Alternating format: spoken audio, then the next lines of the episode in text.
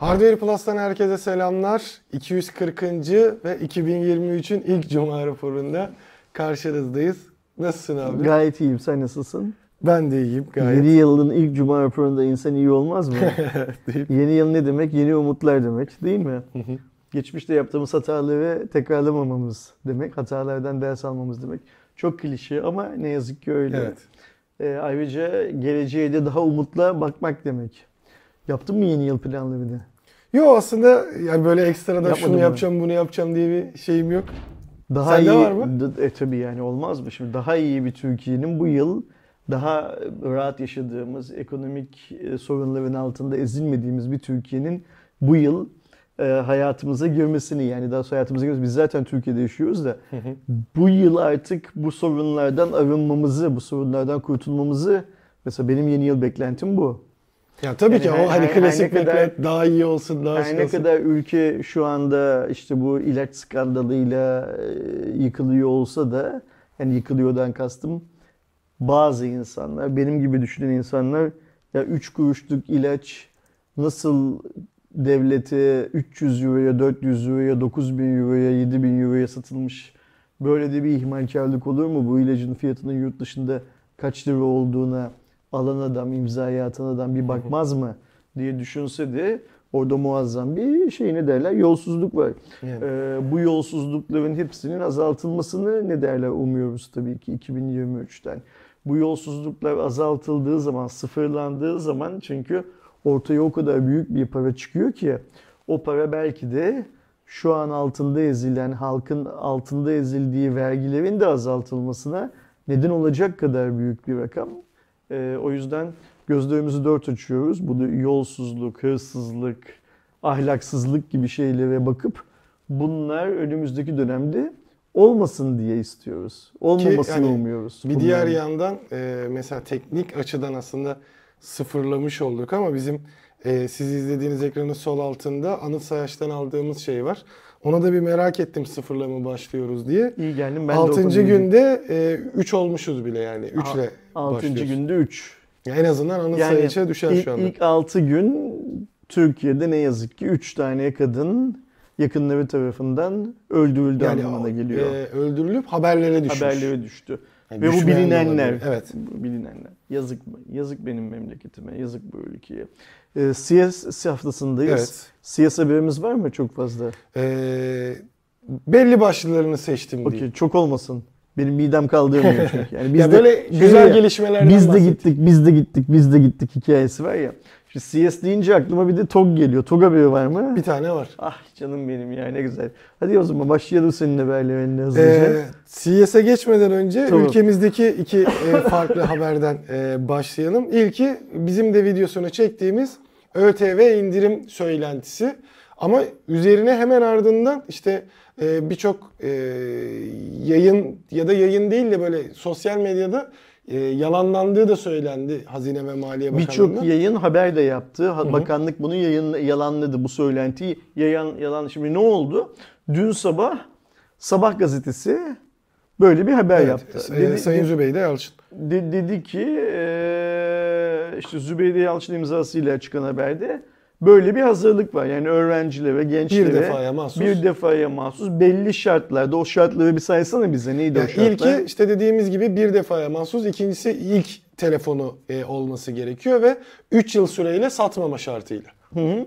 Belli bir yaş grubunun altında ÖTV ödemeyecekler. Yani yaş grubu vesaire için şu an hani net bir şey yoktu. Yok ama belli bir yaş grubu öyle bir şey olduğu belirtiliyordu. Genç diyor çünkü. Böyle bir ÖTV'siz telefon satışı için hazırlık yapıldı ve bu konunun çok ciddi olduğu şey yapıldı. Ne derler söylendi. Bu haber yayınlandıktan sonra çok kısa bir süre sonra haber sitelerinde Hazine ve Maliye Bakanlığı'nın bu haberi yalanladığı haberleri çıkmaya başladı. Bütün gün ne yaptık? Döndük Sabah Gazetesi bu haberi silecek mi web sitesinden diye baktık değil mi? Evet. Sabah.com.tr'de haber silinmedi. Haber revize edildi mi? Haber revize de edilmedi. Haber orada kaldı. Evet. Ayrıca döndük Hazine ve Maliye Bakanlığı'nın web sitesine, sosyal medya hesaplarına filan baktık. Bu yalanlandı mı diye. Baktık. Herhangi bir şey yok. Öyle bir resmi bir yalanlama da yok. Ama yalanlamayı Anadolu Ajansı da dahil olmak üzere birçok şey geçti. Zaten Anadolu Ajansı geçtiği zaman Türkiye'deki bütün yayınlar aynen geçiyorlar. Yani Anadolu Ajansı'nın içeriden aldığı bilgi gibi lanse edildi. Benim gördüğüm yerlerin birçoğunda öyle bir bilgi var. Şimdi benim anladığım kadarıyla olay şöyle. Bu olacak. Ben olmasını bekliyorum uzun zamandan beri, biliyorsun. Yani ben Türkiye'de ilk başta mutlaka belli bir limitle, limitli gruba ÖTV sıfırlanmasının ya da indiriminin geleceğini tahmin ediyorum. Çok uzunca bir zamandan beri. Ha, iş o aşamaya geldikten sonra vatandaş olarak sesimizi çıkartıp aslında bu ÖTV denilen şeyin ne kadar gereksiz bir vergi olduğunu, hükümetin buradan özellikle teknolojik ürünlerden aldığı ÖTV yerine daha başka platformlarda yapacağı tasarruflarla bunun ne kadar önüne geçebileceğini falan dile getirerek, hangi hükümet olursa olsun, yani şu anki iktidar da olsa, vatandaş olarak sesimizi çıkartıp ÖTV'den vazgeçilmesini talep etmeliyiz. O ayrı mevzu. Ama başlayacağı nokta bence böyle bir nokta. Benim tahmin ettiğim kadarıyla Erdoğan şöyle oldu. Şimdi Hazine ve Maliye Bakanlığı yalanlıyor. Bir süre sonra Sayın Cumhurbaşkanı bir açıklamada çıkacak, diyecek ki madem böyle bir talep var, böyle bir talep geldi gençlerden, ben de işte ya da annelerden ya da öğretmenlerden, yöneticilerden ya da sektörden paylaştı. O Trabzon'daki buluşmada zaten öğrenci sormuş. Aynen öyle. Mesela. Biz de gençlerimizi bu konuda şey yapıyoruz, ne derler, dinliyoruz deyip hazır seçime de yaklaşılıyor. Bak şu anda ne oldu? Yılbaşı bir döndü 2022'den 2023'e. Haziran'da olacağı söylenilen seçimin bir anda Nisan sonunda olup olmayacağı. Niye Nisan sonu diyorlarmış? İşte asgari ücretler 1 Şubat'ta zamla alacaklar. Bu EYT, ben de dahil olmak üzere, emeklilikte yaşa artık takılmayanlar en iyi ihtimalle 1 Mart'ta belki hatta 1 Nisan'a da sarkabilirmiş, maaşlarını alacaklarmış. Hazır toplumun büyük bir kısmının cebi para görmüşken ve enflasyon canavarı dediğimiz aşağılık böyle şey, oluşum bu parayı yememişken hemen Nisan'da şey yapalım. Etkisini kaybetmeden. O zaman bu muhabbette gelebilir. Şimdi hatta Nisan'da olsa, Mayıs Haziran'da olsa ben tahmin ediyorum ki bu ÖTV'siz gençlere ya da üniversite öğrencilerine ya da işte hani belli bir kitleye satışı mutlaka şey yapacağız, duyacağız. Çünkü burada şöyle önemli olan bir şey var Aydan. Sayın Cumhurbaşkanı Recep Tayyip Erdoğan daha önceden herhangi bir bakanın, herhangi bir bürokratın falan açıkladığı herhangi bir şeyin tam tersi açıklamalar yapmak konusunda elini korkak alıştıran bir yönetici değil. Biz bugüne kadar bunun birçok örneğini gördük. Hı hı. Hatta Sayın Cumhurbaşkanı kendi söylediği yapmam, yaparım, yapmayız, yaparız gibi şeylerin de tam tersini de yapmak konusunda kendini çok sınırlayan filan bir insan değil. Geçmişte bunların hepsini gördük. Al işte EYT'de aynısını gördük. Sayın Cumhurbaşkanı bir süre önce EYT'nin mümkün olmadığını söylemişti. Sonra ne oldu? Kendisi kalktı, müjdeli haberi bütün Türk halkıyla paylaştı. Ben tahmin ediyorum ki böyle bir müjdeli haberi Sabah Gazetesi'ndeki bir tane şeyle, haberle Türkiye'yi duyurmazlar. Bunun için Sayın Cumhurbaşkanı'nın canlı yayında bütün yandaş medyada yer alacağı daha büyük festival tarzında bir açıklamaya ihtiyacımız var. O yüzden de daha büyük böyle bir sürpriz olsun diye Hazine ve Maliye Bakanlığı dün bu gelişmeyi yalanladı. Ya da gerçekten öyle düşünmek istemiyorum ama Hazine ve Maliye Bakanlığı'nın olanlardan haberdar değil.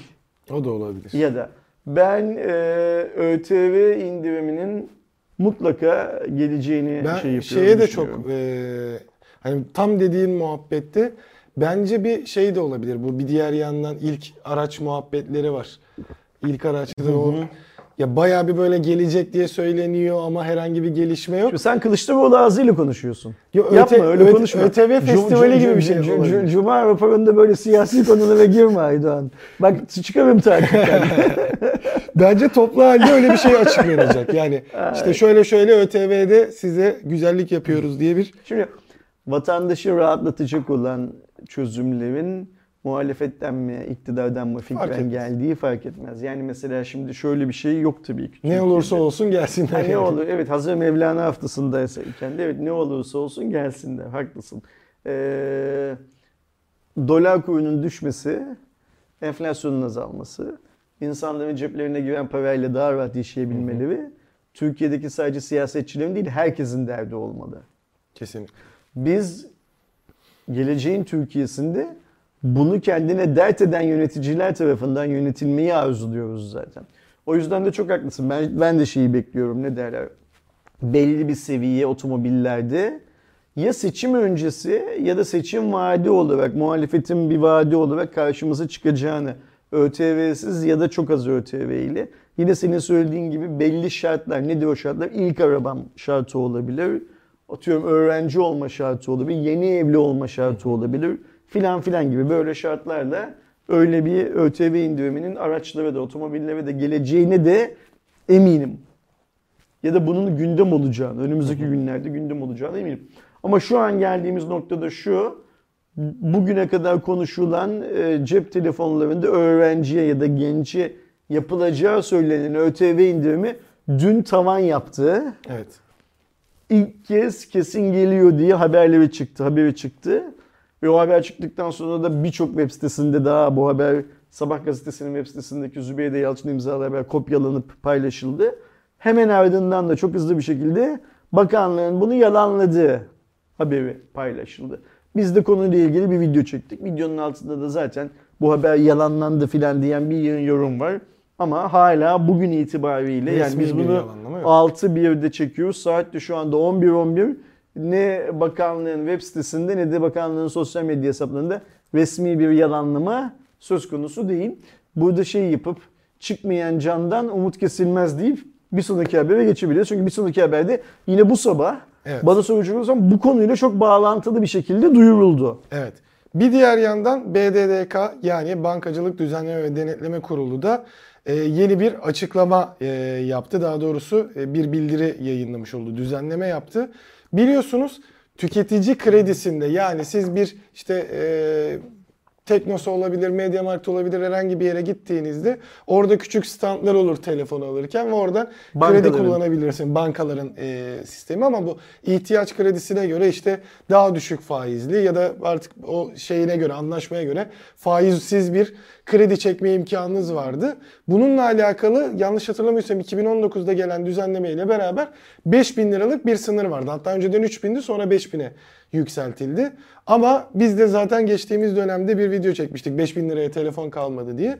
BDDK da bunun farkına varmış ya da gelen talepler doğrultusunda bu sabah yaptığı açıklamayla akıllı telefon alımlarındaki tüketici kredisi oranını 12.000 liraya 12 taksit olarak güncelledi. Kredi kartı ile taksit bekliyoruz biz. Evet. Yani aynen işte atıyorum geçmişte. Bu kredi kartı değil bu arada. Nasıl bir Teknosa'ya, MediaMarkt'a gittiğimiz zaman, Vatan Bilgisayarı ya da benzeri bir mağazaya gittiğimizde ya da herhangi bir, hepsi burada, Amazon, başka ne var, Trendyol filan gibi bir yerden alışveriş yaptığımız zaman son ödeme aşamasına geldiğinde taksit ister misiniz diye arkadaşın sorması kasadaki gibi bir düzenlemenin tekrar geriye gelmesini esas olarak arzu ediyoruz. Şu an hepsi işte bilmem mesela şu bankayla şu kadar taksit imkanı falan diye şey söylüyor. Şu anda bu yapılan taksitlendirmeler ve bu limitler kredi kullanarak yapıyorsun bunu. Ve burada bizim Mobisat Başkanı Mustafa Kemal Bey ile yaptığımız sohbette de onun altını çizdiği gibi astarı bazen yüzünden daha pahalıya patlıyor şeyi vatandaşa. Niye? Çünkü bu sigortalara ödemen gerekiyor bazen. Bazen evrak masrafı altında banka senden başka masraflar talep ediyor. Bazen yüksek orandan sana kredi vermeyi istiyor banka. Çünkü bazen onaylamıyor. Banka dediğimiz yer paradan para kazanan şey ya, kurum ya.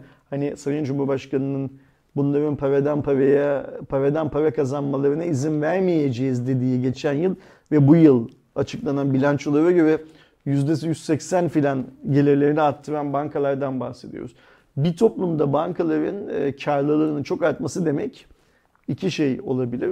Ya vatandaşın hayat standardı çok aşağıya düşmüştür ya da vatandaşın hayat standardı çok çok yukarıya çıkmıştır.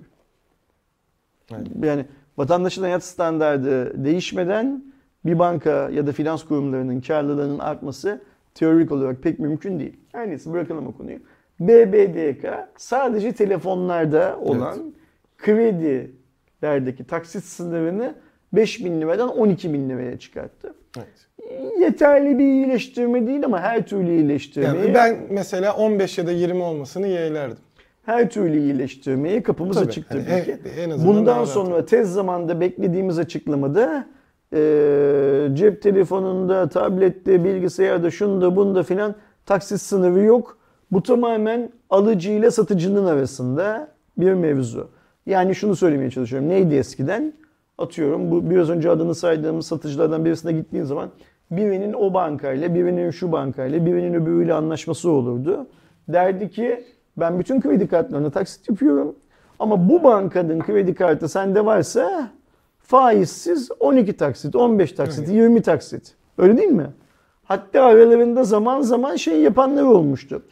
2 ay taksit ödeme, aynen, ötele. Ötele, ondan sonra başla filan diye. Şimdi al 2022'de öde. Bu uygulamanın tekrar geriye gelmesini bekliyoruz değil mi hep birlikte? Ya bu eklenmişse yani zaten bu varken aslında bunu kredi kartı çünkü kredi kartı da zaten teknik açıdan sana açılan bir krediyi çekme durumu olduğu için pek bir ama farkı yok. Ama o işte bu paradan para kazanan insanların Sayın Cumhurbaşkanı'nın söylemiyle paradan para kazanan insanların para kazanmasını engelleyen bir yöntem. Çünkü kredi kartından sen bu işlemi yaptığın zaman sen kazançlı çıkıyorsun. Evet. Ya sen ödemezsen böyle, anca faiz ekliyor. Böyle yaptığın zaman bankacı kazançlı çıkıyor bu işten. Her türlü bir masraf var. O yüzden de hani evet iyi olmuş. Şey. Limitin 5.000'den 12.000'e çıkması. Ama vatandaşın beklediği, arzuladığı düzenleme bu değil. Hepimizin beklediği ve arzuladığı düzenleme domates alırken kredi kartını nasıl kullanabiliyorsan laptop alırken kredi kartını nasıl kullanabiliyorsan cep telefonu alırken de kredi kartını öyle kullanmanın ödünün açılması. Biz geçmişte kredi kartıyla otomobil alanları gördük bu ülkede. Öyle değil mi? Evet. O yüzden telefonda kredi kartıyla kılıf alanlar vardı. Hı-hı. Telefon hediyeli falan. Bu arada bir diğer yandan EasyCep, Turkcell'in vesaire girdiği bu refurbished olarak bilinen yenilenmiş telefon durumları da var. Artık insanlar bu sisteme de alıştı. Bu tarafa gelen düzenlemede de kredi kartına fiyat sınırlaması olmadan 12 taksit imkanı getirildi. Normalde yine işte 5.000 liraya kadar olana 12, üstüne 6 taksite kadar imkan vardı. Şimdi bu en azından yenilenmiş telefonlarda marka, model, fiyat sınırı olmadan 12 taksite çıkarıldı. Bu arada 12.000 lira üstü kredi kullanımlarında yani bir önceki konuştuğumuz muhabbette 3 taksit olarak alabiliyorsun yine. Ama süper, çok güzel. Olması gereken oluyor yani. Yavaş yavaş şey geliyor. Normale dönüyor kurallar. Daha hızlı dönsün. Ya buna yenilenmişten artık genele geçilmesi lazım. Belki adım adım gidilecek bir durumdur deyip akıllı telefon tarafına geldiğimizde biz de videosunu yapmıştık Eren'le beraber. Çin'de OnePlus 11'de tanıtılmış oldu. Tanıtımdan ziyade dikkat çeken iki şey var. Birincisi benim kişisel görüşüm. Eskisi kadar OnePlus heyecanı yaşatmadı ve işte şeyi değiştiriyor. Bir Pro diyor, bir normal diyor ki bunun Pro'su gelmeyecek yani. 10 Pro'nun yenilenmiş hali 11 olarak karşımıza çıkıyor artık. T'yi görürüz büyük ihtimalle ilerleyen dönemde. İkincisi Çin'de yapılan kutu açışlarında Oppo ibaresi net bir şekilde görünüyor kutularda OnePlus için. Ne yazıyor orada Çince? Ben bunu sosyal medya hesabımda da paylaştım. Tam şeyini hatırlamıyorum. Oppo markasıdır değil de böyle Oppo şeyi OnePlus, ortaklığında mı yazıyor? OnePlus bir Oppo markasıdır gibisinden bir şey yazıyor. Yani aslında biz nasıl biliyorduk? OnePlus'ın ayrıca bir marka olduğunu biliyorduk değil mi? Öyle olduğunu tahmin ediyorduk. Hayır bu yeni cihaz bize diyor ki OnePlus 11 ile birlikte Oppo'nun lider performans markası. Ben artık işte Oppo'nun bir markasıdır. Yani. OnePlus 11 ile birlikte bize diyor ki ben artık özgür ve bağımsız bir marka değilim.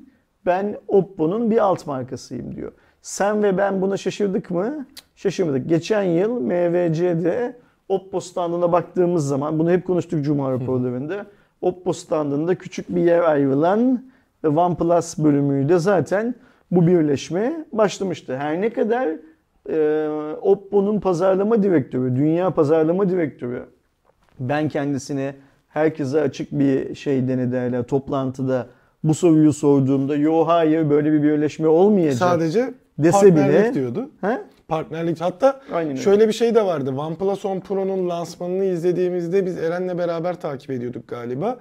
Orada da onlar hep böyle mizansenli bir şey yazıyorlar. Yani orada da bir şey gibi. Ne diyorlar? Aslında yatırımcılar var. Amerika'da da hatta öyle bir şey vardı yanlış hatırlamıyorsam. Yarışma vardı. Sen kendi sunumunu yapıyorsun. Oradan şey almaya çalışıyorsun. Yatırım almaya. O konsepte bir video ile yapılmıştı. O videoda da şey denmişti. Sorulardan biri sen Oppo markası değil misin diye sorduklarında hayır işte vesaire diye. Orada da tüm dünyaya vurgulamışlardı. Bir sonraki nesilde. Bu aslında böyle açık bir şekilde söylenmese de kutunun üzerine yazılarak açık açık gösterilmiş oldu. Yani artık neler olacak bakacağız. Şimdi zaten bu hani neydi herifin kurduğu markanın adı? Nothing Phone hikayesinin bu kadar hızlı söylentiden gerçeğe geçmesi, aslında OnePlus'ın kurucusu olan adamın bu holdingle elveda deyip el sıkışıp ayrılmalarının bu kadar hızlı olması bilmem ne filan filan bunun sinyalini veriyordu. Ben buradan şunu anlıyorum. Bu böyle üzerinde düşünülmemiş bilmem ne filan bir şey geride bir bıraktınız. Bir yıldan, 1,5 yıldan bahsediyoruz. Düşünmüşler, taşınmışlar ne yapalım diye. Böyle bir şey yapmışlar. Biz şimdi tahminimce OnePlus'tan daha çok cep telefonu. Hani ben hep diyordum ya tek modelle kalamaz, daha çoğaltacak. Şimdi artık bundan sonra da çok daha fazla model göreceğiz diye tahmin ediyorum. Türkiye'de, tam tersi de olabilir. Türkiye'de görür müyüz bilmiyorum ama ben artık OnePlus'ın tamamen bir Poco formuna dönüştüğünü ve nasıl biz Xiaomi'de gördüğümüz, Redmi'de gördüğümüz her şeyin bir Poco versiyonunu da görüyorsak bundan sonra da Oppo'da gördüğümüz, Realme'de gördüğümüz her şeyin birer tane de OnePlus versiyonunu olabilir görürüz ki, diye tahmin ediyorum. Zaten hani son birkaç yıldır tasarım dili vesaire de çok değişti. Hatta ben hani OnePlus 11'in üzerinde OnePlus logosu ve Hasselblad logosu olmasa işte bir telefon sızdırıldı diye yapsalar ben bu derim büyük ihtimalle Find X6 derdim yani. O kadar Oppo gibi görünüyor. Özelliklerine baktığımızda güzel gelişmeler var aslında. Hani hakkını yemeyelim. Baktığımızda 6.7 inçlik 2K OLED bir ekran var. 120 Hz yenileme hızını bizlere sunuyor. 1300 nit maksimum parlaklığa çıkabiliyor. LTPO 3 ekran var. Bu sayede işte tazeleme hızı sürekli değişebiliyor. Her zaman açık ekranda 1 Hz'de kalabiliyor. Ve bataryaya önemli bir katkısı var. Snapdragon 8 Gen 2 var. En güncel işlemci. Arka tarafta Hasselblad'ın lens veya direkt optik olarak değil de renk doğruluğu noktasında destek verdiği 50 megapiksellik ana, 48 megapiksellik geniş açı, 32 megapiksellik 2x'lik telefoto sensörümüz var. Burada özellikle telefoto noktasında ya da portre çekim noktasında Hasselblad'in 30 mm 60 mm lensleriyle çekim yapılmış kısmı simüle ediyor. Bu şekilde bir ayarlama yapılmış. 16 megapiksellik ön kameramız, 5000 mAh bataryamız. Bunu 100 Watt'la şarj ediyoruz. Android 13 var. Çin'de ColorOS'le, globalde OxygenOS'le beraber gelecek. Burada zaten Çin'de de direkt artık Oppo'nun arayüzünü kullanıyor. RAM ve depolamada 12, 16, 128, 256 seçenekleri var. 256, 512 var. 12, 256 vesaire gibi durumlara baktığımızda işte Antutu'dan daha yüksek puan olabiliyor. 16, 512'de. UFS 4.0 var. LPDDR5X var. Hani en günceli kullanıyor. Ama USB arayüzünü, Type-C'deki USB arayüzünü 2.0'a çekmişler. Öyle bir gariplik var. Geçen sene 3.1'di. Yani cihaz kendi içinde çok hızlı aktarım yapabiliyor ama kablo ile yapacağın aktarımda aslında sınıra takılacak. 205 gramda bir ağırlığı var. İşte ne derler ona? Siyah, daha doğrusu kara delikten esinlenilmiş bir tasarım var. Sol üste çekilmiş yuvarlak bir tasarım. Orada 3 kamera ve flaşımızı görüyoruz. İşte yeşili parlak bir renkte, parmak izini çok bırakmıyor. Siyah o dokulu yapısını kullanıyor falan. Böyle bir cihaz olarak karşımıza çıkıyor. Türkiye'ye geliyor mu? Resmi olarak büyük bir ihtimalle gelmez. Onu da peşin peşin söyleyeyim. Yani geçen sene gelmedi, bu sene de gelmez. Yani onlar bir 9'da bir ürün getirmiş oldular yani. Bir sonraki haberi hızlıca geçelim. Biz de dünyada ilk olarak MSI örneğinin incelemesini yaptığımız 4070 Ti'da resmen lanse edilmiş oldu. $1000'ın altında kalan, hatta biz daha şeylerini yaparken, incelemesini ben yaparken fiyat bazında bir bilgimiz yoktu. O sırada ben $1000 bazında diye bekliyordum. $800'lık bir açıklama geldi Nvidia'dan. Türkiye'de de bu arada farklı şeyler oldu. İlk bir $20.000 açıklanan yerler oldu. Sonra onlar da iptal etti. Daha yüksekten geleceği anlaşıldı. Ama özelliklerine baktığımızda 4 nanometre sürecinden geçiyor. 35,8 milyarlık transistör var. 26 GB 4090'da vardı. Bunda 12 GB'lık GDDR6X belleğimiz var. 192 bin bellek arayüzü ama 4090'ın yapabildiği her şeyi gerekli, daha doğrusu yeterli bir seviyede 4K'da sana çok iyi bir oyunculuk sağlayabiliyor. Ve 4090'da biliyorsunuz 4 adet 8 pinli bir PCI Express güç bağlantısıyla yapabiliyordunuz. Bunda 3'e iniyor en azından. Daha bir şeyde ve 285 Watt civarında da bir TDP değeri var. Tam bir 4K şeyi. Ben öyle. Daha fazla detayda zaten kanalda senin çektiğin videoda var. Ne diyorduk? 4000 seviyesinin daha uygun versiyonları mutlaka çıkacaktır. Şu 4070'de çıkmaya başladı. Bugünden sonra da ben tahmin ediyorum ki yıl içinde fiyatın daha aşağıya çekileceği şeylerle 4000 seviyesi ekran kartlarıyla birçok farklı markanın sunacağı 4000 seviyesi ekran kartlarıyla karşılaşırız. Her bir şeyde yeni seviyede fiyatın bir $100, $150, yurt dışındaki fiyatın bir $100, $150 düşmesini beklemek şu an için mantıklı gibi görünüyor. Çünkü artık hani bu chip kriz dediğimiz krizden de kurtuluyoruz. Piyasa biraz daha şey yapıyor, rahatlıyor. Ama 4090 şey tabii ki yani benim için hala çok gereksiz bir teknoloji ya da çok gereksiz bir ürün olarak karşımda duruyor. 4070'ler, 4076 cihazlar filan sanki Türkiye için de dünyadaki herkes için daha kullanılabilir. Yani şey olacak zaten işte. Ekran kartları olacak gibi görünüyor. 4080 ile 4090 daha çok böyle artık profesyonellere ya da ben paraya para demiyorum deyip en iyisini merak edenlere alacağı. Geçen seneki o işte 3090 ya da 3080 ya da daha önceki 2080 Super gibi cihazlara duyulan ilgi burada 4070 Ti'ye kayacak gibi. Bir diğer yandan mobil tarafta da 4090 ile 4080 laptoplar ve tabii ki işte Asus'u, Acer'ı, aklınıza gelebilecek bütün büyük üreticilerde, MSI'de dahil olmak üzere bunlara sahip laptoplarını da duyurmuş oldu. Burada baktığımızda 4K'da 60 FPS'i sağlayabiliyor. Yani tabii ki şeye göre daha kırpılmış versiyonları, daha küçük boyutlarda olduğu için.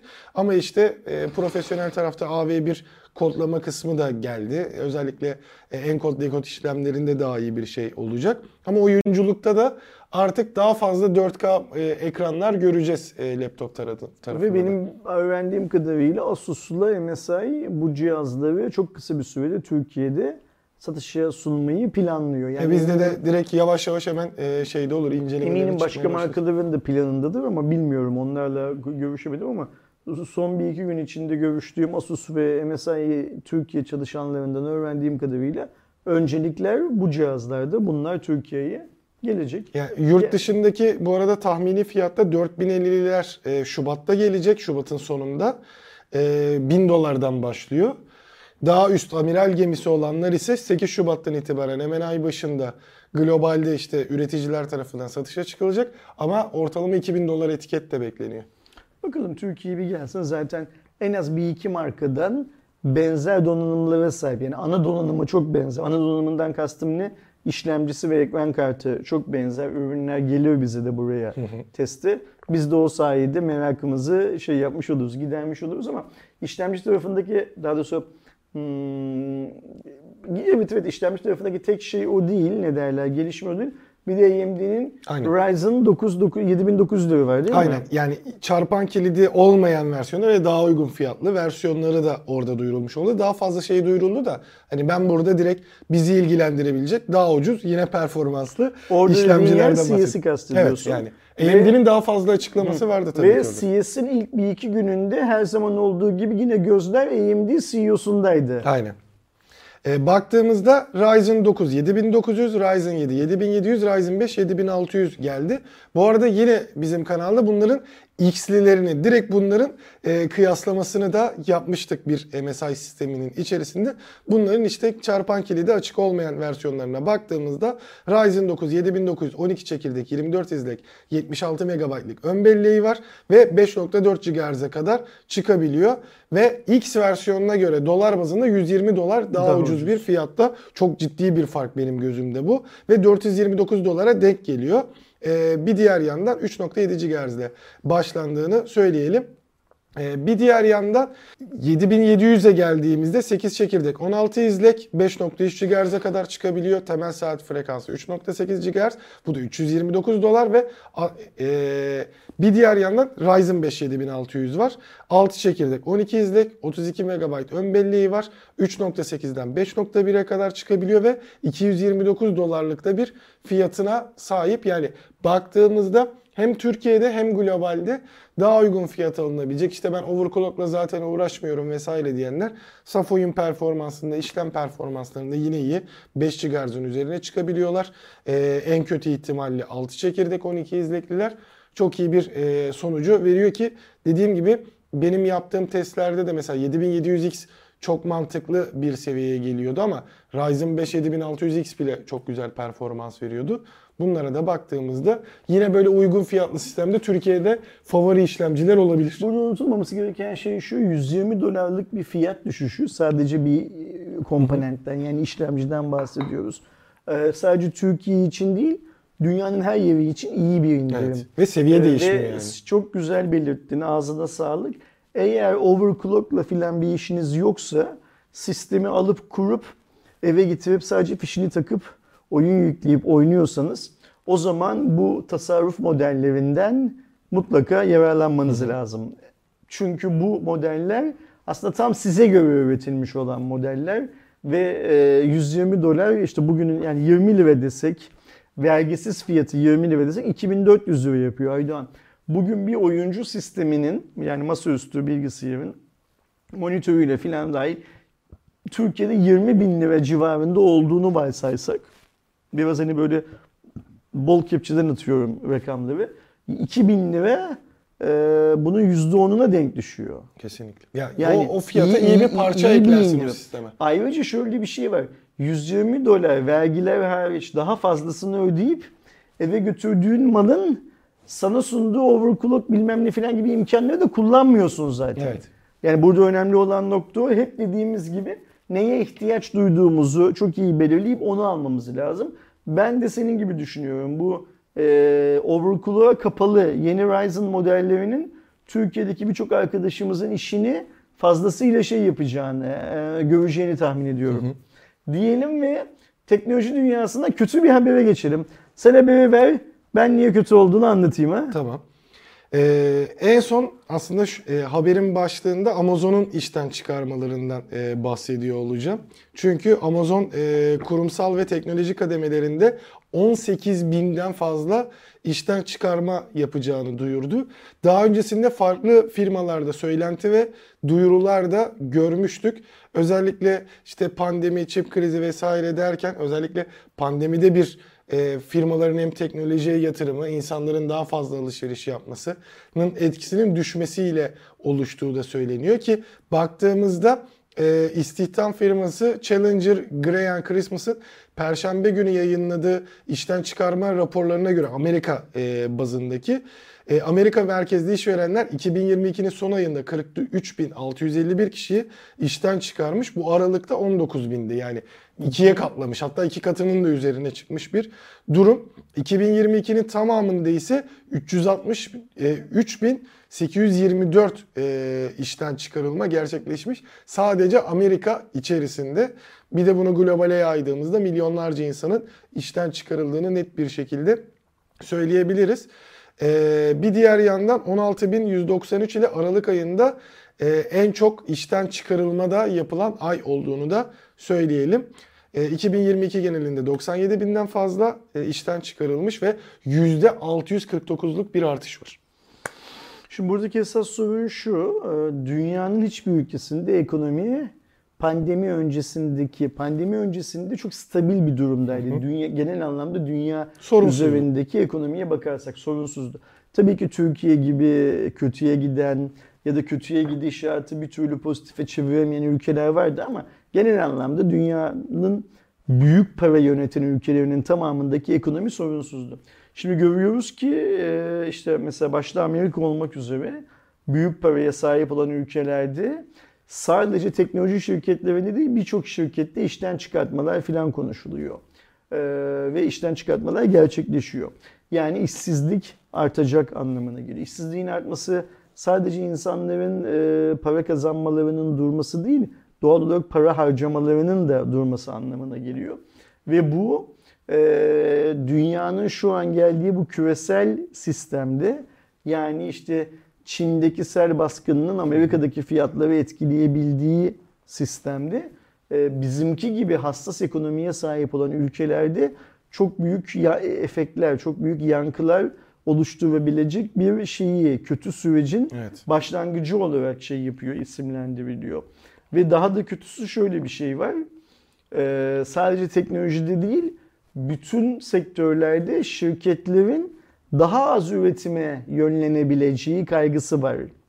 Yani şirketler ben zaten geçen yılki kadar cep telefonu satamayacağım, ben zaten geçen yılki kadar tuvalet kağıdı satamayacağım şeyine girip, rutinine girip üretimi azaltırlarsa o zaman muazzam bir küçülmeyle yüz yüze kalabileceğimiz söyleniyor. Şu an zaten mesela ufak tefek hani telefon tarafında Qualcomm'un 8 Gen 3'ü yani önümüzdeki sene göreceğimizin gecikme durumunun olabileceğini de çünkü hem TSMC'nin maliyeti artıyor hem zaten işte teknoloji gelişmesi vesaire etkisiyle.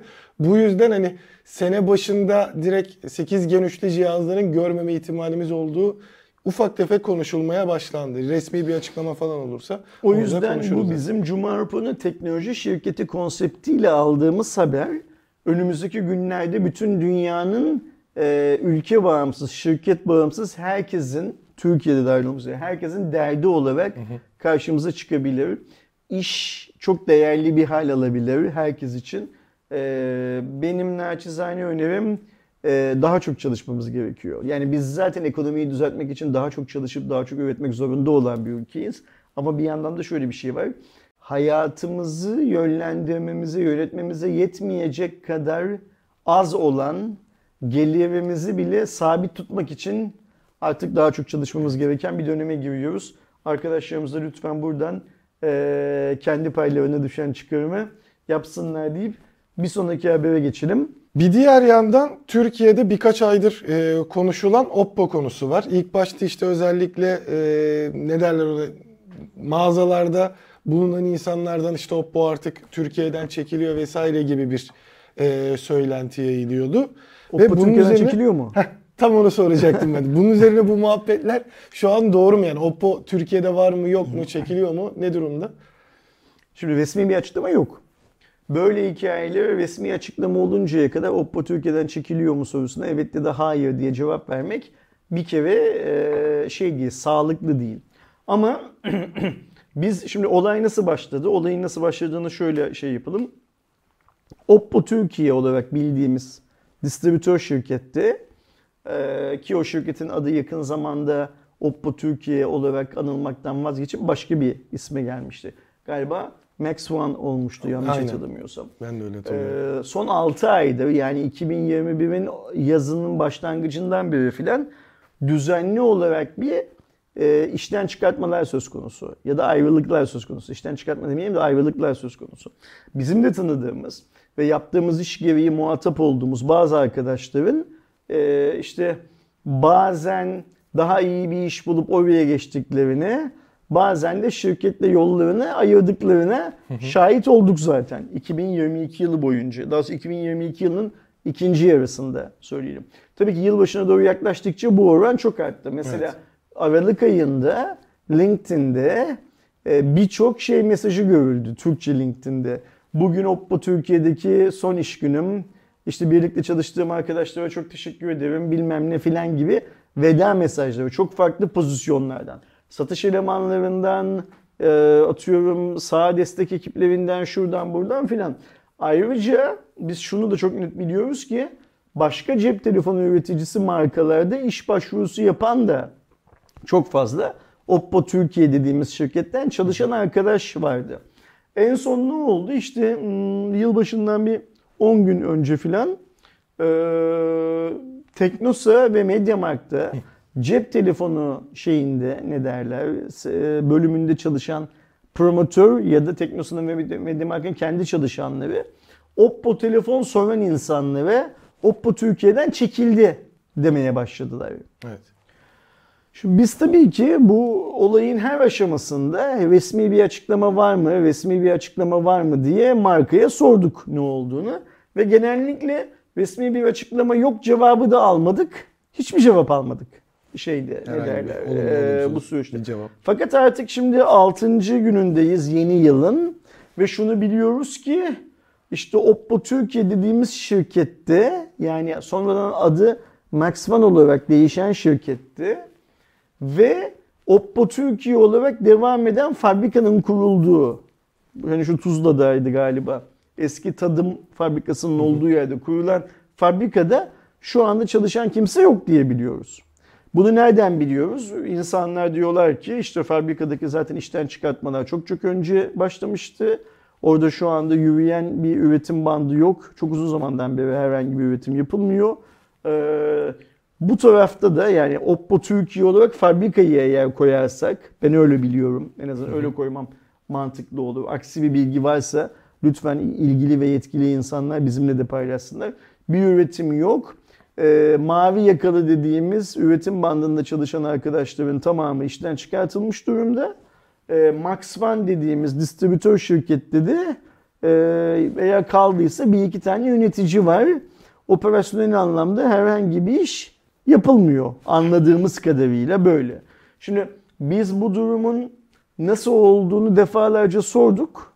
Cevap alamadık.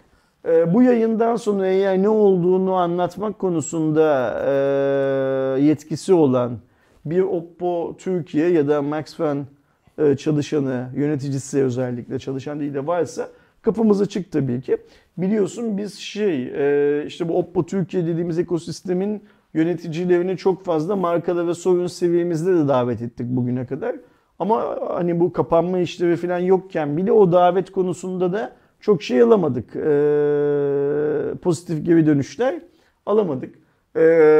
Bizim orada yönetici olarak tanıdığımız Weijan var. Nereden tanıyoruz Weijan'ı? Daha önce Lenovo Türkiye'nin ülke müdürü olan bir Çinli beyefendi. Ben kendisini insan olarak çok seviyorum. Hele Türkçe öğrendiği için de onunla sohbet etmek, konuşmak falan benim için çok keyifli.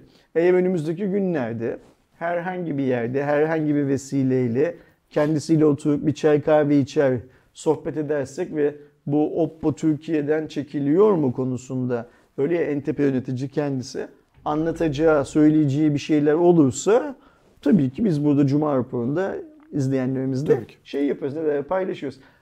Eğer konuşursak yani gel bunları kamera karşısında anlat dediğimizde olur anlatırım derse de zaten kendisini de buraya davet eder ve ne oldu da hani işler bu aşamaya geldiği konuşuyoruz. Benim gönlümden geçen şey şudur Erdoğan, onu da peşin söyleyeyim. Oppo Türkiye'den çekilmemiş olsun. Tabii ki. Benim gönlümden geçen şey budur. Her ne kadar Türkiye'de varlığı tartışmalı olsa da OnePlus'ı da Realme'yi de Oppo ile birlikte biz Türkiye pazarında görmek isteriz ayrıca. Bu satışma yapan arkadaşlarımızın Oppo Türkiye'den çekildi demesinin nedeni de sadece şey olarak duymak isterim. Oppo verdiği primlerin yüzdesini azaltmış olsun. O çocuklar da para kazanamayacakları için Oppo satışlarından başka markayı gelen insanlara satmaya çalıştıkları için böyle ayaküstü bir yalan uyduruyor olsunlar. Gönlümden geçen bu da. Ama şunu da unutmamak lazım. Biz daha önce bu senaryoları birebir aynı şekliyle nerede gördük? LG'de gördük. HTC'de gördük.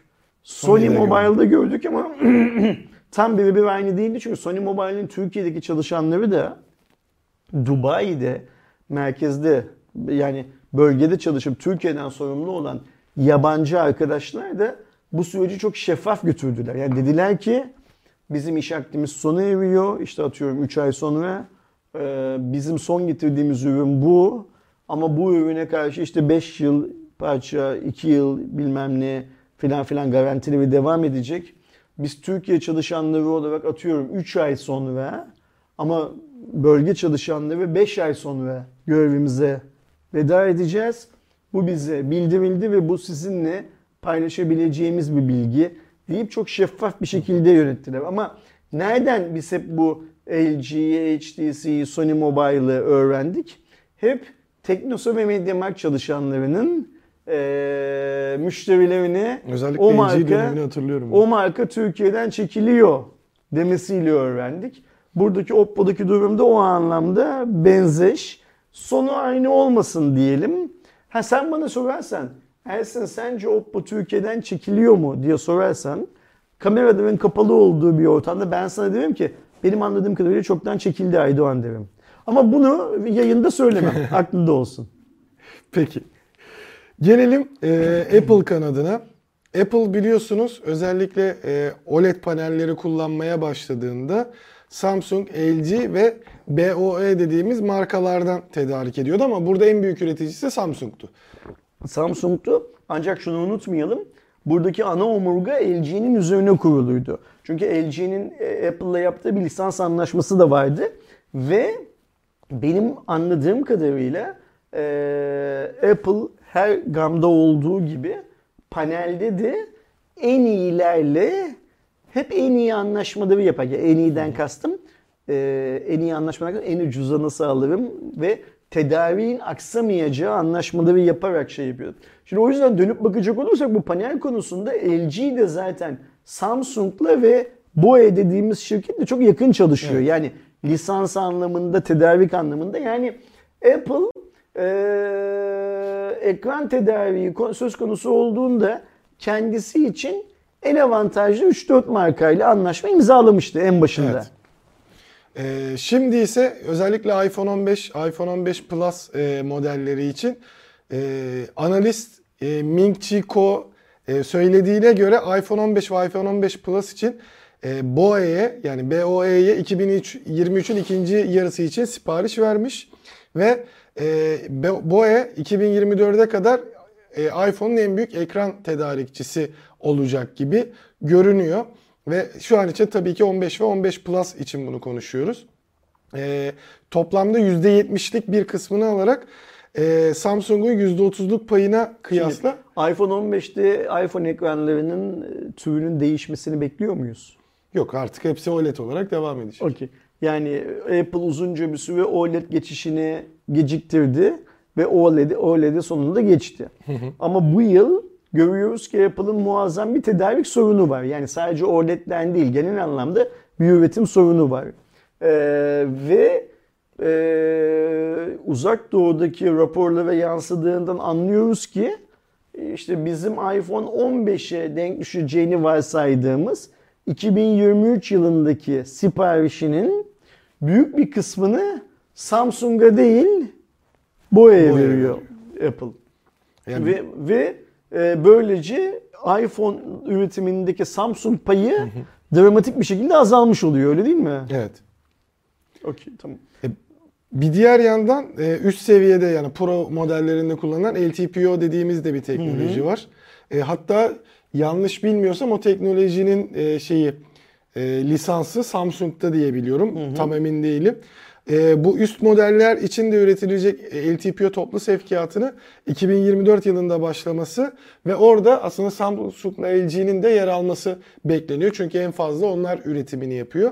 Ama eğer o siparişler başladığında yine Apple tercihini BOE'den yana kullanırsa Samsung'un orada en büyük mobil taraftaki sipariş vereni ya da işte müşterisini kaybetmiş olacağını görme ihtimali var.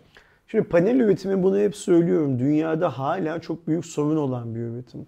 Çünkü panel üretiminde çalıştığınız fabrikanın aslında ne kadar fire verdiği çok önemli. Evet.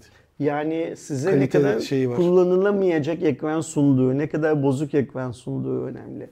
Çünkü orada panel üretimi çok önemli bir faktör. Onun kesimi de çok önemli bir faktör. O yüzden Apple demek ki taşla ve şöyle bir tekmeden baştan dağıtıyor. Samsung'da bazı kusurlar gördü demek ki. Ya tedarik yetişmedi ya fiyat olarak çok yukarıda kalmaya başladı filan. Ama senin de söylediğin gibi LTPO konusunda Samsung'la çalışmaya devam edecek. Biz bu değişikliğin yani 2023 yılında Samsung siparişlerinin büyük bir kısmının BOE'ye kaydırılmasının sonucunun ne olacağını 2024'te bir yıl sonra açıklanacak olan Samsung şeylerinde, bilançolarında görürüz zaten. Çünkü bu Samsung'un benim bildiğim kadarıyla ekran ürettiği, panel ürettiği şirketindeki kendisi için yaptığı üretimler dışındaki en büyük müşterisi. Evet. Apple çünkü. Kesinlikle.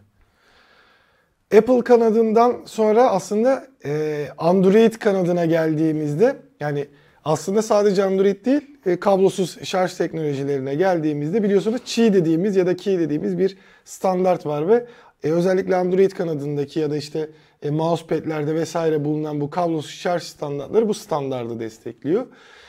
Apple da bunu kendi adına işte farklı bir şekilde kullanıyordu. iPhone 12'den beri de MagSafe dediğimiz bir teknolojiyi geliştirdi.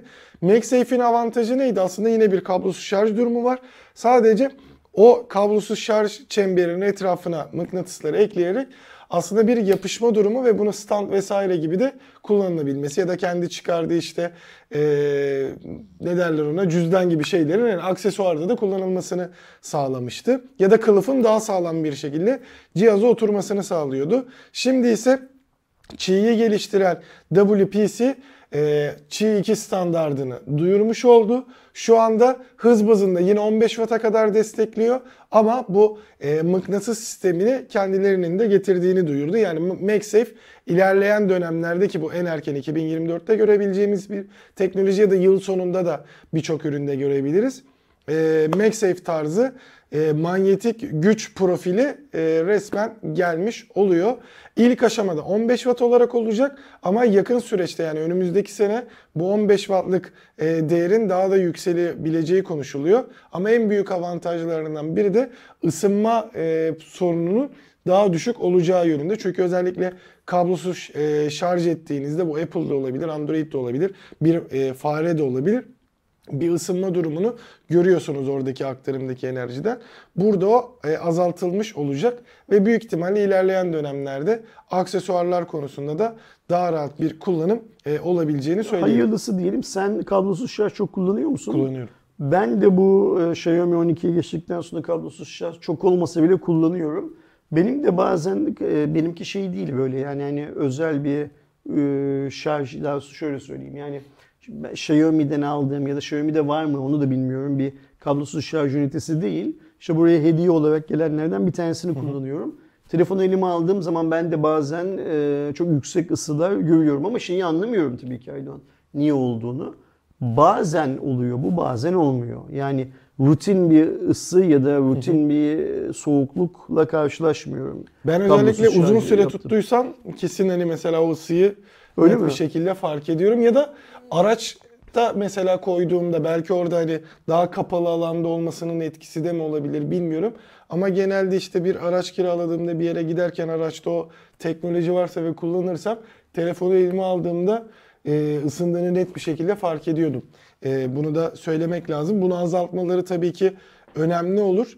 Ama zaten belli bir süre sonra birçok cihazda yani tamamıyla hepsinde olacağını yakın zamanda sanmıyorum ama zamanında bu farklı şeylerin denediği, markaların denediği işte şarj girişi olmayan, sadece kablosuz şarj edilebilen telefonlar da bu Qi standartları geliştikçe mutlaka gelecektir büyük ihtimalle. Mutlaka. Bunu da duyurmuş olalım. Xiaomi kanadında da Redmi Note 12 Pro ve Pro Plus modelleri çıkmış oldu. Şimdi daha önce bu Redmi Note 12 hikayesi tanıtılmamış mıydı? Bu globale gelmiş oldu aslında. Bu Hindistan tarafında falan tanıtılır. Daha önce Çin'de tanıtılmıştı.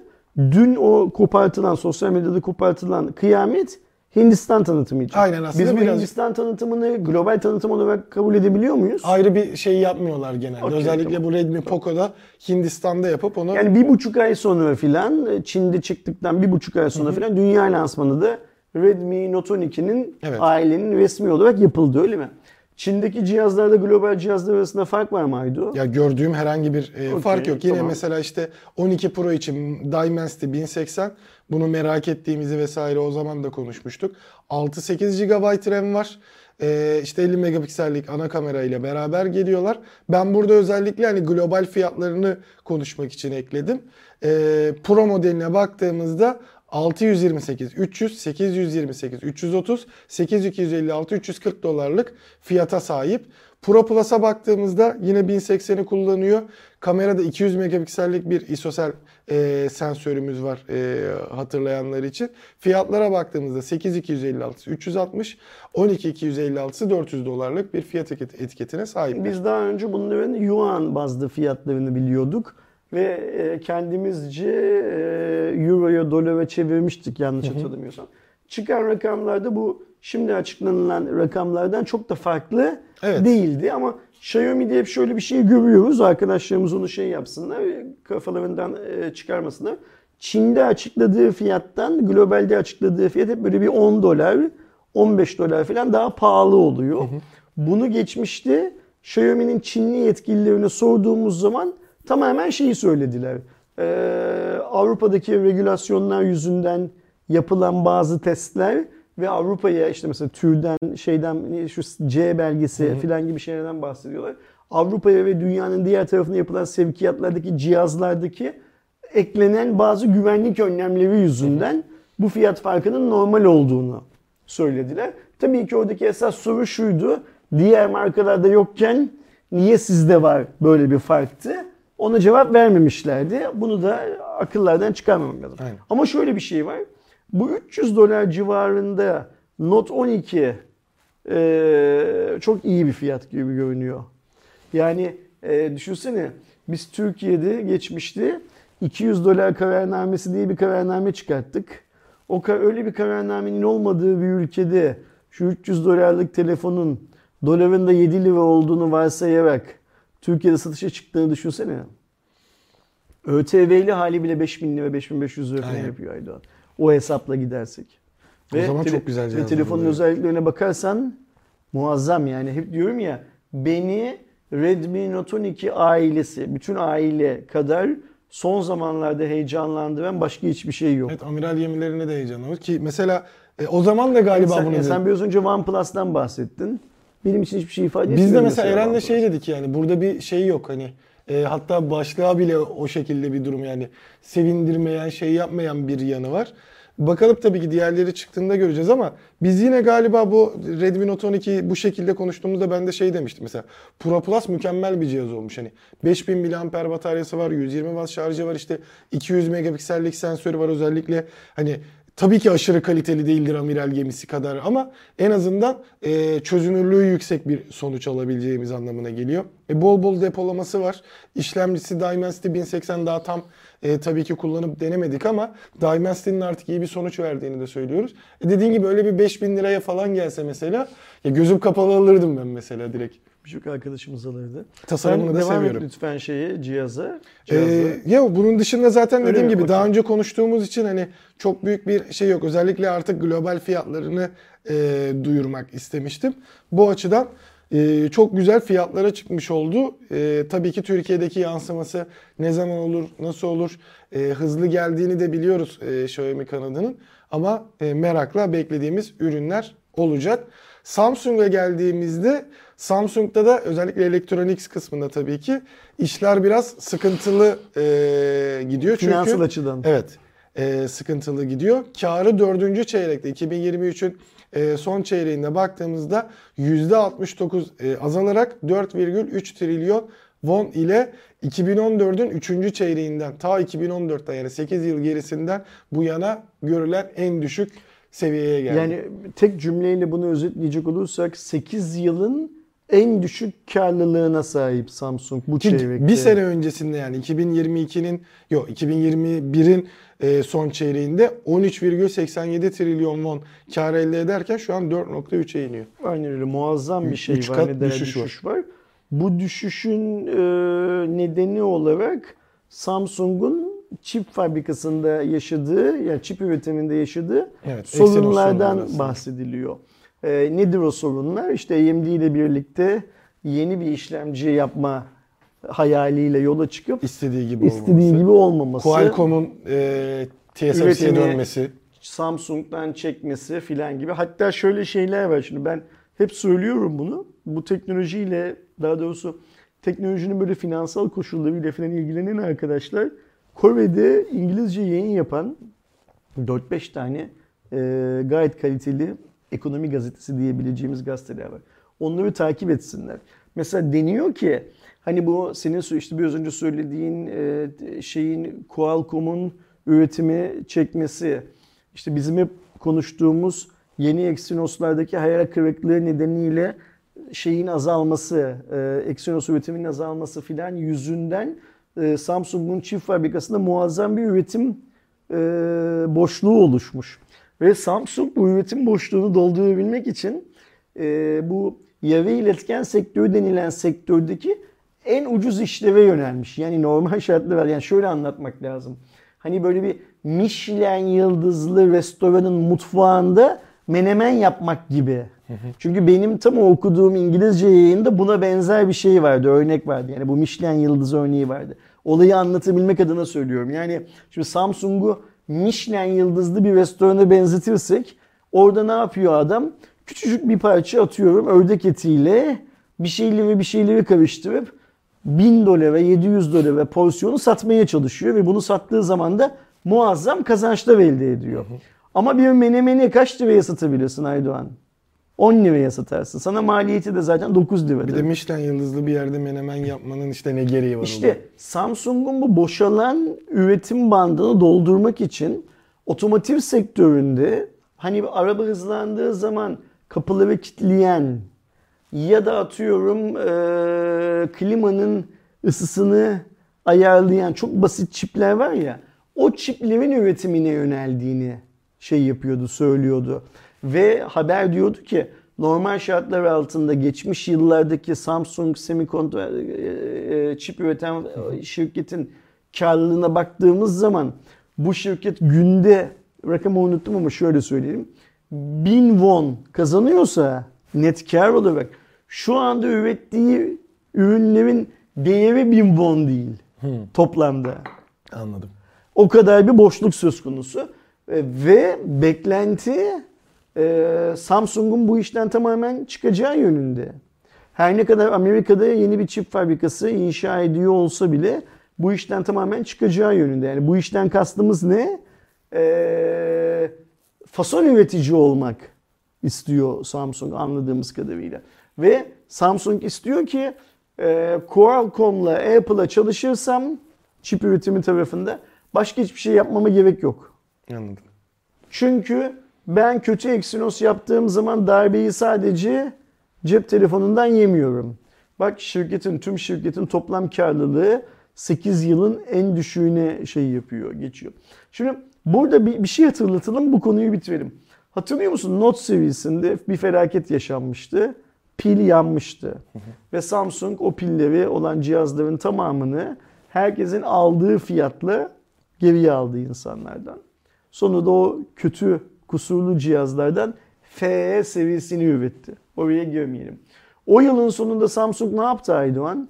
Tam analistlerin belirttiği bir fiyata yazıcı işindeki tüm fabrikalarını, tüm lisanslarını HP'ye satmak zorunda kaldı.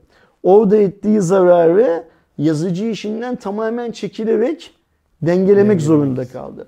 Şimdi Kore'de anladığım kadarıyla konuşulan şey, bu kadar büyük zararı telafi etmek için Samsung acaba hangi iş kolundan çekilecek?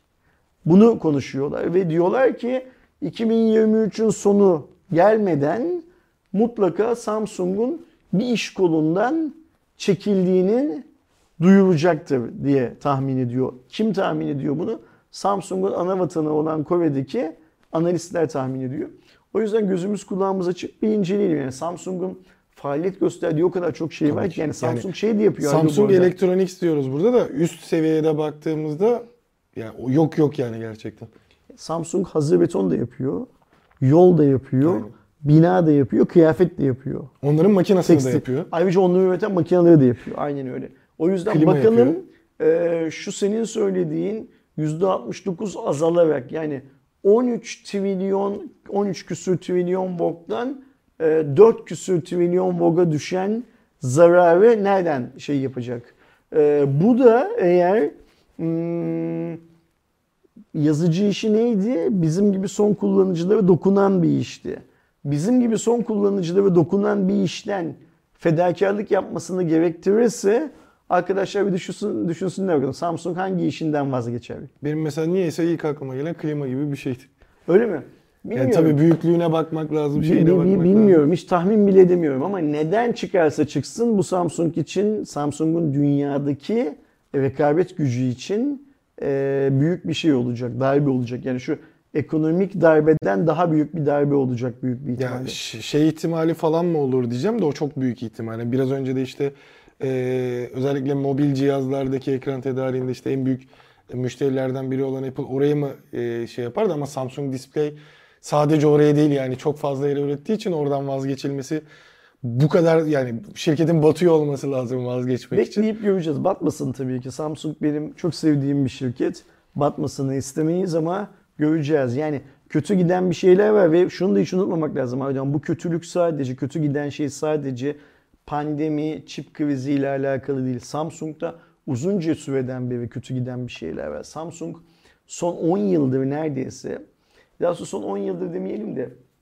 S7 çıktığı günden beri filan iyi bir şey yapamadı dünya üzerinde. Hep bir şey, mesela yazılımda hatası vardı, pilinde oldu ve başka bir şeyinde işte oldu. Yaptığı en güzel şey S8 ile S9'du. Sonra orada da devam edemedi rekabetçi. Mesela bak, Çinli ve şirketler Samsung'u Çin'den çok kolay kovaladılar. Yani Samsung Çin'de ürün satamaz hale geldi. Cep telefonundan bahsediyorum. Samsung Çin'de televizyon da satamaz hale geldi. Mesela. Hani en büyük pazar Çin diye. Samsung Amerika'da da televizyon satamıyor. Mesela evet, Avrupa'da satıyor ama Amerika'da da istediği kadar televizyon satamıyor. OLED işine girdi şimdi. Samsung Amerika'da da istediği kadar cep telefonu satamıyor. Arzuladığı çok satıyor ama istediği kadar satamıyor. O yüzden Samsung'da yanlış giden bir şeyler var ve o yüzden de farkındaysan bu DJ denilen cep telefonunun başındaki adam DJCo ve onun ekibi, Türkiye'de de DH vardı. DJ ile DH okuldan arkadaşlar, çocukluk arkadaşlar, unutma. Bu ekibi pasifize etmesine rağmen yerine gelen ekip şey yapamadı. Şirketi değerlendirdi. Kore'de birçok insanın ima ettiği şey, yani birçok insan değil, birçok böyle analizcinin falan ima ettiği şey, Samsung'u bir aile yönetiyor ya, bu ailenin aile dışından profesyoneller ve yönetime getirmesi dışında başka bir seçeneğinin kalmadığını söylüyorlar. Bakalım göreceğiz neyin ne olduğunu. Merakla bekliyorum ben. Togg tarafına geldiğimizde... Ne olmuş? Togg CES'e mi katılmış? Evet. Hatta bu her şeyde girişinde de bir... Acaba CS tarihinde elinde ürün olmadan, satılacak ürün olmadan CES'e katılan, peş peşe 2 yıl üst üste katılan başka marka var mıdır? Bilmiyorum. Yani sadece yapacağız, edeceğiz, yapmakta olacağız diyerek CES'e giden başka marka var mıdır acaba? Ben de onu merak ediyorum. Sen devam et, ver bakalım neymiş şu Togg haberi. Yine orada bir lansman yapıldı, aslında bir toplantı yapıldı demek doğru. Yani lansmanda denecek tam bir şey değildi. Burada iki önemli durum var. Bir tanesi Gürcan Karakaş oradaki yaptığı sunumda ön siparişten de bahsetti. Ve Şubat ayında başlayacak şeyin bu daha önce duyurulan True More uygulaması üzerinden yapılacağı bilgisi. Ve 2023 yılında 20.000 adetin, yani bu SUV'den teslimat yapılacağı bir sistem oldu. True More'u böyle süper app kıvamına getirecekler, öyle mi? Yani hani en son çünkü şeyler ülkesinde... devam ediyordu işte, Migros'la da anlaştılar bilmem ne. Hani bazı şeyler orada güzel yapılan adımlar, işte PO ile anlaşıldı. Hani sen büyük ihtimalle arabadan inmeden ödeme olacak vesaire gibi şeyler planlanıyor. Neyi ödeyeceksin arabadan inmeden? Hani işte benzin vesaire, şimdi uygulamalarda falan geldi ya, onu da hiç uğraşmadan belki de artık şey olacak, plaka tanımı gibi bir şey. Bunu yapabilmen için zaten gerekli teknolojik altyapı Türkiye'de ve dünyada mevcut zaten. Yani bizim bir otomobil şirketinden beklediğimiz şey bu mudur? Ben mesela şeye şaşırdım. Migros'la anlaşılma yapılmış, sipariş verilebilecekmiş. Hani arabadan sipariş vermek diye düşündüm. Hani tek kendimce bulduğum mantıklı acaba. Anadolu'nun bazı bölgelerinde suya çorba yapmak diye bir şey vardır Erdoğan, deyim vardır. Yani yağ yoktur evde, et yoktur elde, para yoktur cepte ve anne çocukları doyursun diye suya çorba yapar. Bol ekmekle işte içine pirinç atar, belki evde ne varsa onu atar filan. Ve bu suya çorba yapma hikayesi kronik bir fakirliği, kötü durumu ifade eder. Bu söylediğin şeyler de Togg bana sudan çorba yapmaya çalışıyor gibi geliyor. İnsanlar otomobili merak ederlerken Togg otomobilin ön siparişini uygulama, True More uygulaması üstünden yapacağını söyleyip araba otomobil alsın ya da almasın, insanların akıllı cihazlarına bir de uygulama yüklemelerini şey yapıyor. Ki giderek. Şöyle de bir şey var. 2023 boyunca yenilikçi bir yaklaşımla teslim edeceğiz demiş. Teslimat yenilikçi bir yaklaşımla olacakmış yani. 1. 2. 3. 4. 5. diye gitmeyeceğiz. Torpillilere vereceğiz diyor evvelde öncelikle, öyle mi? Ki bireysel kullanıcılara öncelik verileceği söylemiş. Şöyle bir şey var. True More platformu üzerinden katılacakları bir yarışma ya da dilerlerse kura yöntemiyle Togg akıllı cihazlarına ön sipariş verme hakkı. Yani ön siparişi vermek için de aynen bir kura falan var, öyle mi? Hani bu sistem nasıl olacak? Normalde verebiliyorsun. Bilemiyorum Nalan. Bir o zaman gözük çok garip geldi bana. Ortada hala olmayan bir tane otomobilin, fiyatı belli olmayan bir tane otomobilin, düzelteyim kendimi. Bir ay etrafında fırtınalar koparmaya devam ediyoruz, öyle mi? Bir diğer yandan Togg Design Stüdyosu ve Pininfarina ile beraber Beyond X adında bir mobilite deneyim şeyi duyuruldu. Önceden bir işte hatta görmüşsünüzdür, ufak bir paylaşım yapıldı, böyle bir far görünüyor vesaire. Herkes dedi acaba sedanın son halini mi göreceğiz? İşte ben kendim şeyi bekledim. Yoyo ya da bu küçük araçlar Martı'da da kullanılan vesaire gibi küçük araç mı duyuracak bir anda böyle sürpriz olarak, çünkü o çok da sorulmuştu o kanada. Ama orada bir böyle aslında birçok markanın gelecek vizyonunu anlattığı denilebilecek bir sistem tanıtılmış oldu. Burada da söylenilen şey, kendileri için en uygun müzik ve ortamın içinde Satürn, orman, fütüristik şehir ve sanatsal Türkiye gibi 4 olası senaryodan birini yaşayabilecekleri bir sarı dışı dijital deneyim şeyiymiş. Beyondix. Şimdi Togg'a iyi bakalım. Togg'un arkasındaki 5 şirketin bugüne kadar Togg'a yaptığı yatırımdan daha çoğunu kamu Togg'a yaptı yatırım olarak. Hala o 5 şirket, yani içlerinde Vestel ve Turkcell'in de olduğu 5 şirket, kamudan aldıkları yatırımdan daha fazlasını Togg projesine ayırmadı hala. Ortada satışa çıkan ürün yok henüz. İşte satışın ön kayıt yaptırmak için bile şartlardan filan bahsediliyor. Ve bu CS'de yok işte Beyondix'te bilmem neydi şurada burada filan muazzam paralar harcanıyor. O harcanan paranın oransal olarak büyük kısmı kamunun parası hala. Yani Togg hala para kazanmış değil. Ve şu şartlar altında işte eğer söz konusu 20.000 tane otomobili üretip satabilirse ne para kazanacağını filan da en azından biz bilmiyoruz. Evet. İlk günden beri Togg'un satış fiyatı belli, biz bilmiyoruz. İlk günden beri bir şeyler belli. Bunlar bize kutlama yapalım diye damlalıkla sunuluyor Togg'un yöneticileri tarafından. Ama o 20.000 tane otomobil satılırsa Togg finansal anlamda kâr edecek mi etmeyecek mi? O bile şey değil. Bizim ya da ne zaman kâra geçmeyi planlıyorlar? Aynı öyle. Şimdi 20.000 tane otomobil 1 Şubat'ta şeyi açacaklar, adını sen söyle, ön siparişi açacaklar. En iyi ihtimalle 1 Mart'ta teslim etmeye başlasınlar. 1 Şubat mı olacak acaba? Bilmiyorum ben mesela resmi bir... Yok şey, ben de Şubat, bilmiyorum, ben de bilmiyorum ama teorik olarak Şubat dendiği için gün sayıyoruz işte. Yani şu kadar gün kaldı, bu kadar gün. 1 olmasın da 5 olsun, ne fark eder? Şubat'ta şeyi alacak, siparişi alacak.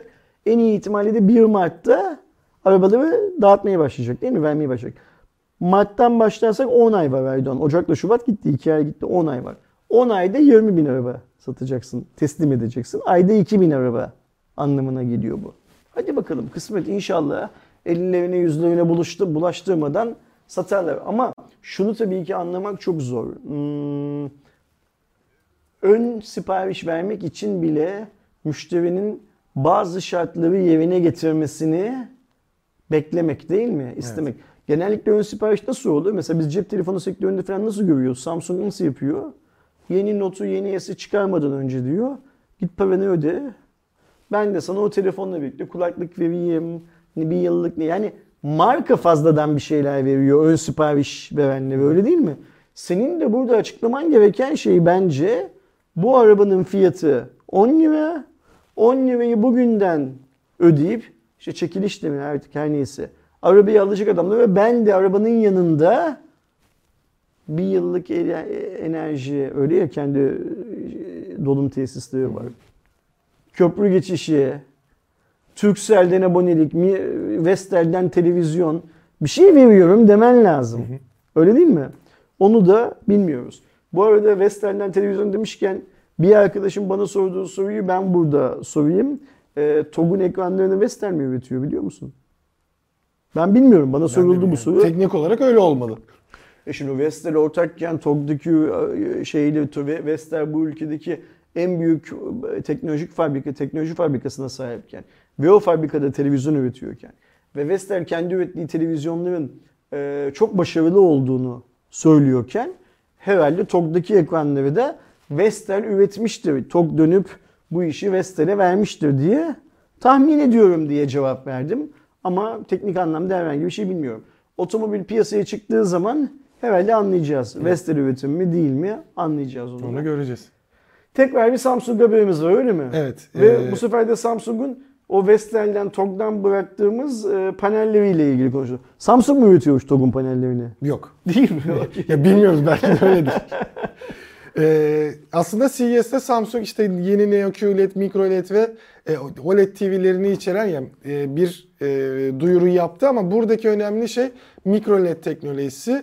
Çünkü işte biz mini LED'leri görmeye başladık. İşte bizde TCL örneği vardı, sizlere incelemesini yaptık. Laptoplarda da gördük. Evet, çok fazla gördük.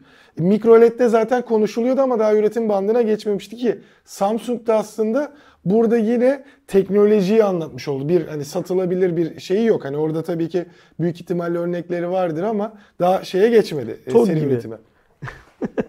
Ama Micro LED'in önemli şeyleri var, avantajları var. Her bir LED birleşimiyle yapılıyor ve her bir LED kendi üzerinde camıyla bir ekran olduğu için istediğin boyuta getirebiliyorsun. Yani şey gibi düşünün burada.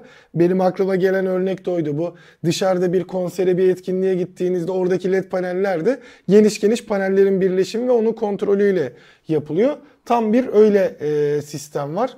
Yani OLED'e nazaran da şey de oluyor ki Samsung'un söylediğine göre işte Micro LED 2023 yılı içerisinde çıkacak tabii ki satıcı. 50, 63, 76, 89, 101, 114 hatta 140 inç için bile yapılabilecek bir durumda.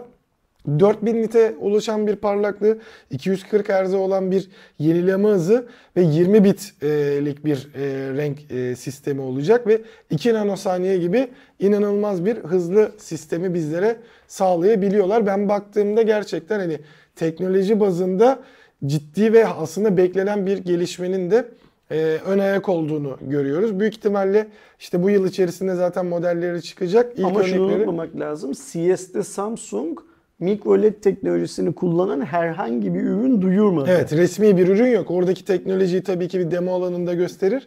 Ama ürünlerin 2023 yılı içerisinde geleceğini söyledi. Ben de tanıtım videosuna bakmıştım ve sistem bazında gerçekten işte OLED'in tabii ki şeyi de belli değil şu anda. Ürünler çıktıktan sonra işte OLED'deki, yanma LED'deki farklı sorunlar burada da olabilir. Ayrıca bu teknolojiyi Samsung'dan başka hangi şirketlerin kullanacağı da belli değil daha.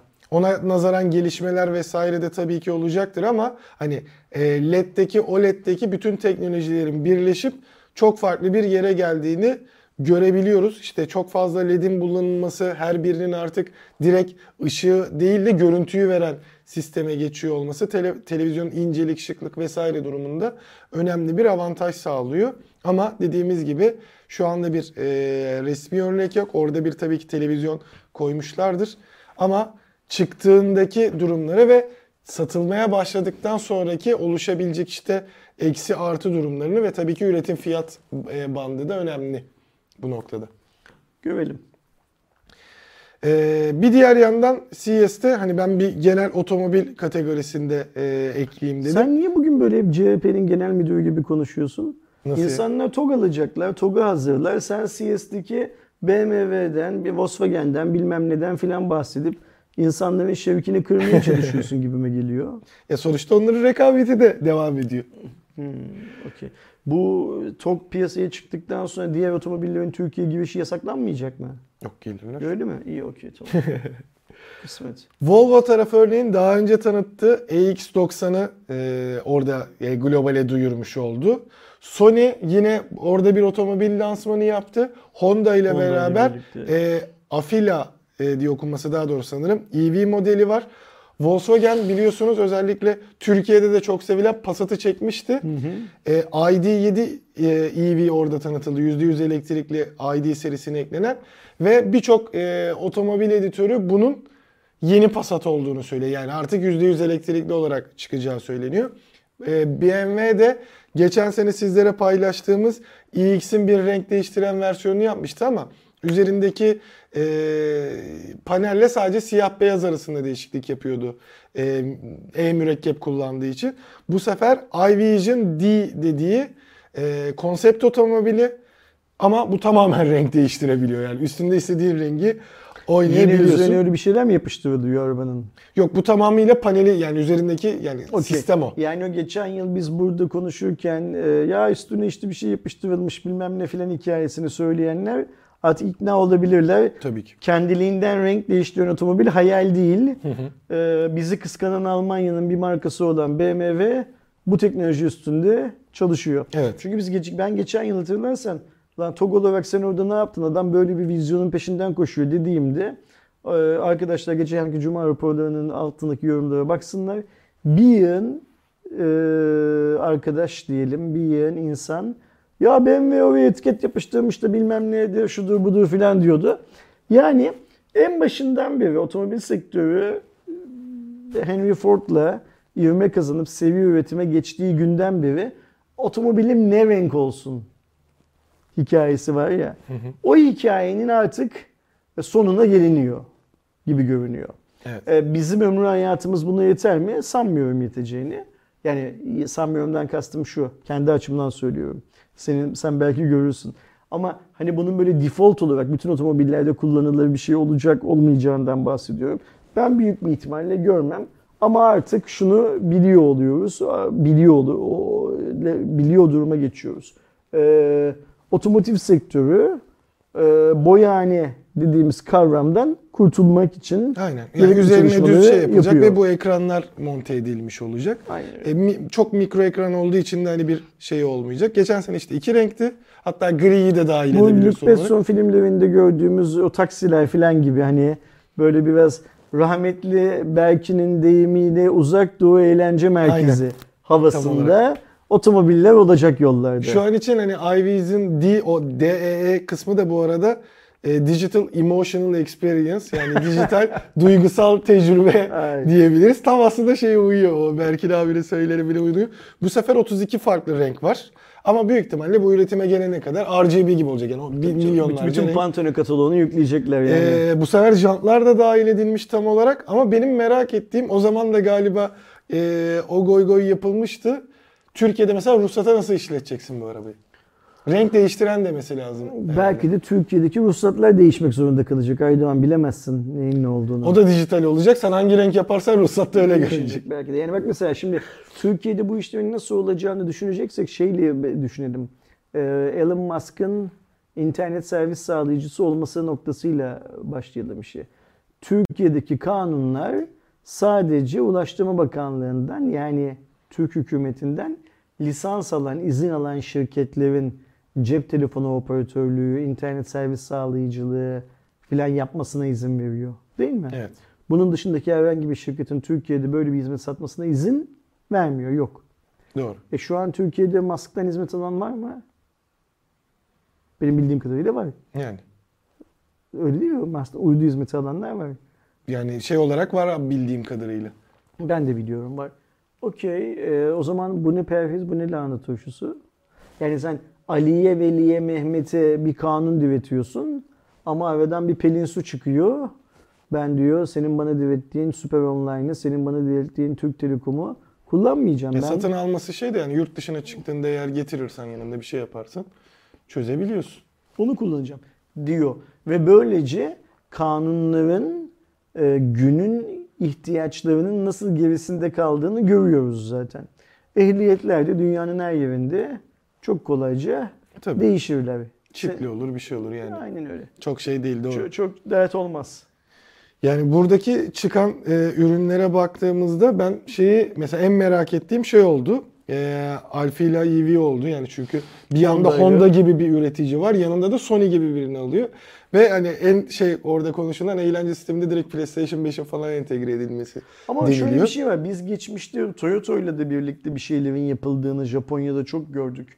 Hani bu aynı ülkenin markaları birlikte iş yaptık. Bir diğer işte Huawei yapıyor orada bir üreticiyle. İki tane büyük markadan mutlaka iyi bir iş çıkmıyor. Onu da kabul etmek lazım. Şimdi dünyadaki elektrikli otomobil pazarındaki en büyük korku Çinliler geliyor korkusu. Dünyanın her yerinde bu korku mevcut. Çok ciddi yani, oranda geliyorlar. Amerika'da da, Avrupa'da da, her yerde bu. Türkiye'de bile işte biz elektrikli araçlar yüzünden hiç bilmediğimiz Çinli markaları yollarda görmeye başladık. Ki, bu arada hani şeyi de bahsetmek lazım. İçeride de var. Volvo EX90 mesela hani %100 elektrikli. XC90'ın aslında elektrikli hali diyebiliriz ama tabii ki orada Polestar 3 ile çok benzerliği var teknoloji vesaire noktasında ve örneğin önündeki lidar sensörü iki futbol sahasını görüyor. Şimdi Volvo diyoruz, sağlam diyoruz vesaire de aslında Volvo da bir Çinli artık. Aynen öyle. Yani sahibi Çin'de. O yüzden hani bu biraz önce BMW'de yerle ve gökle ve sığdıramadığımız, övdüğümüz renk değiştirme sistemi de dahil olmak üzere aslında yeni standardın ne olacağı çok belli ki Çinliler belirleyecek. Birçok yani nokta teknoloji Tesla ilk olmanın verdiği avantajı sadece Amerika'da koruyabiliyor gibi görünüyor şu şartlar altında. Amerika'da bile bu Çinliler Tesla'ya meydan okumaya, en elektrikli araç anlamında meydan okumaya başladılar. Kesinlikle. O yüzden de hani işte Alman ne yaptı, BMW ne yaptı, Honda ile Sony ne yaptı filan. Yani şunu söylemeye çalışıyorum aslında. 3 gün sonra Sony'nin elinde PlayStation, koltuğunun altında PlayStation'la Çin'deki bir fabrikanın kapısının önünde sıraya girdiğini, gelin bunu size de satalım filan dediğini çok rahat görebiliriz. Onlar oradan Nintendo ile hemen bir şey yapar tabii.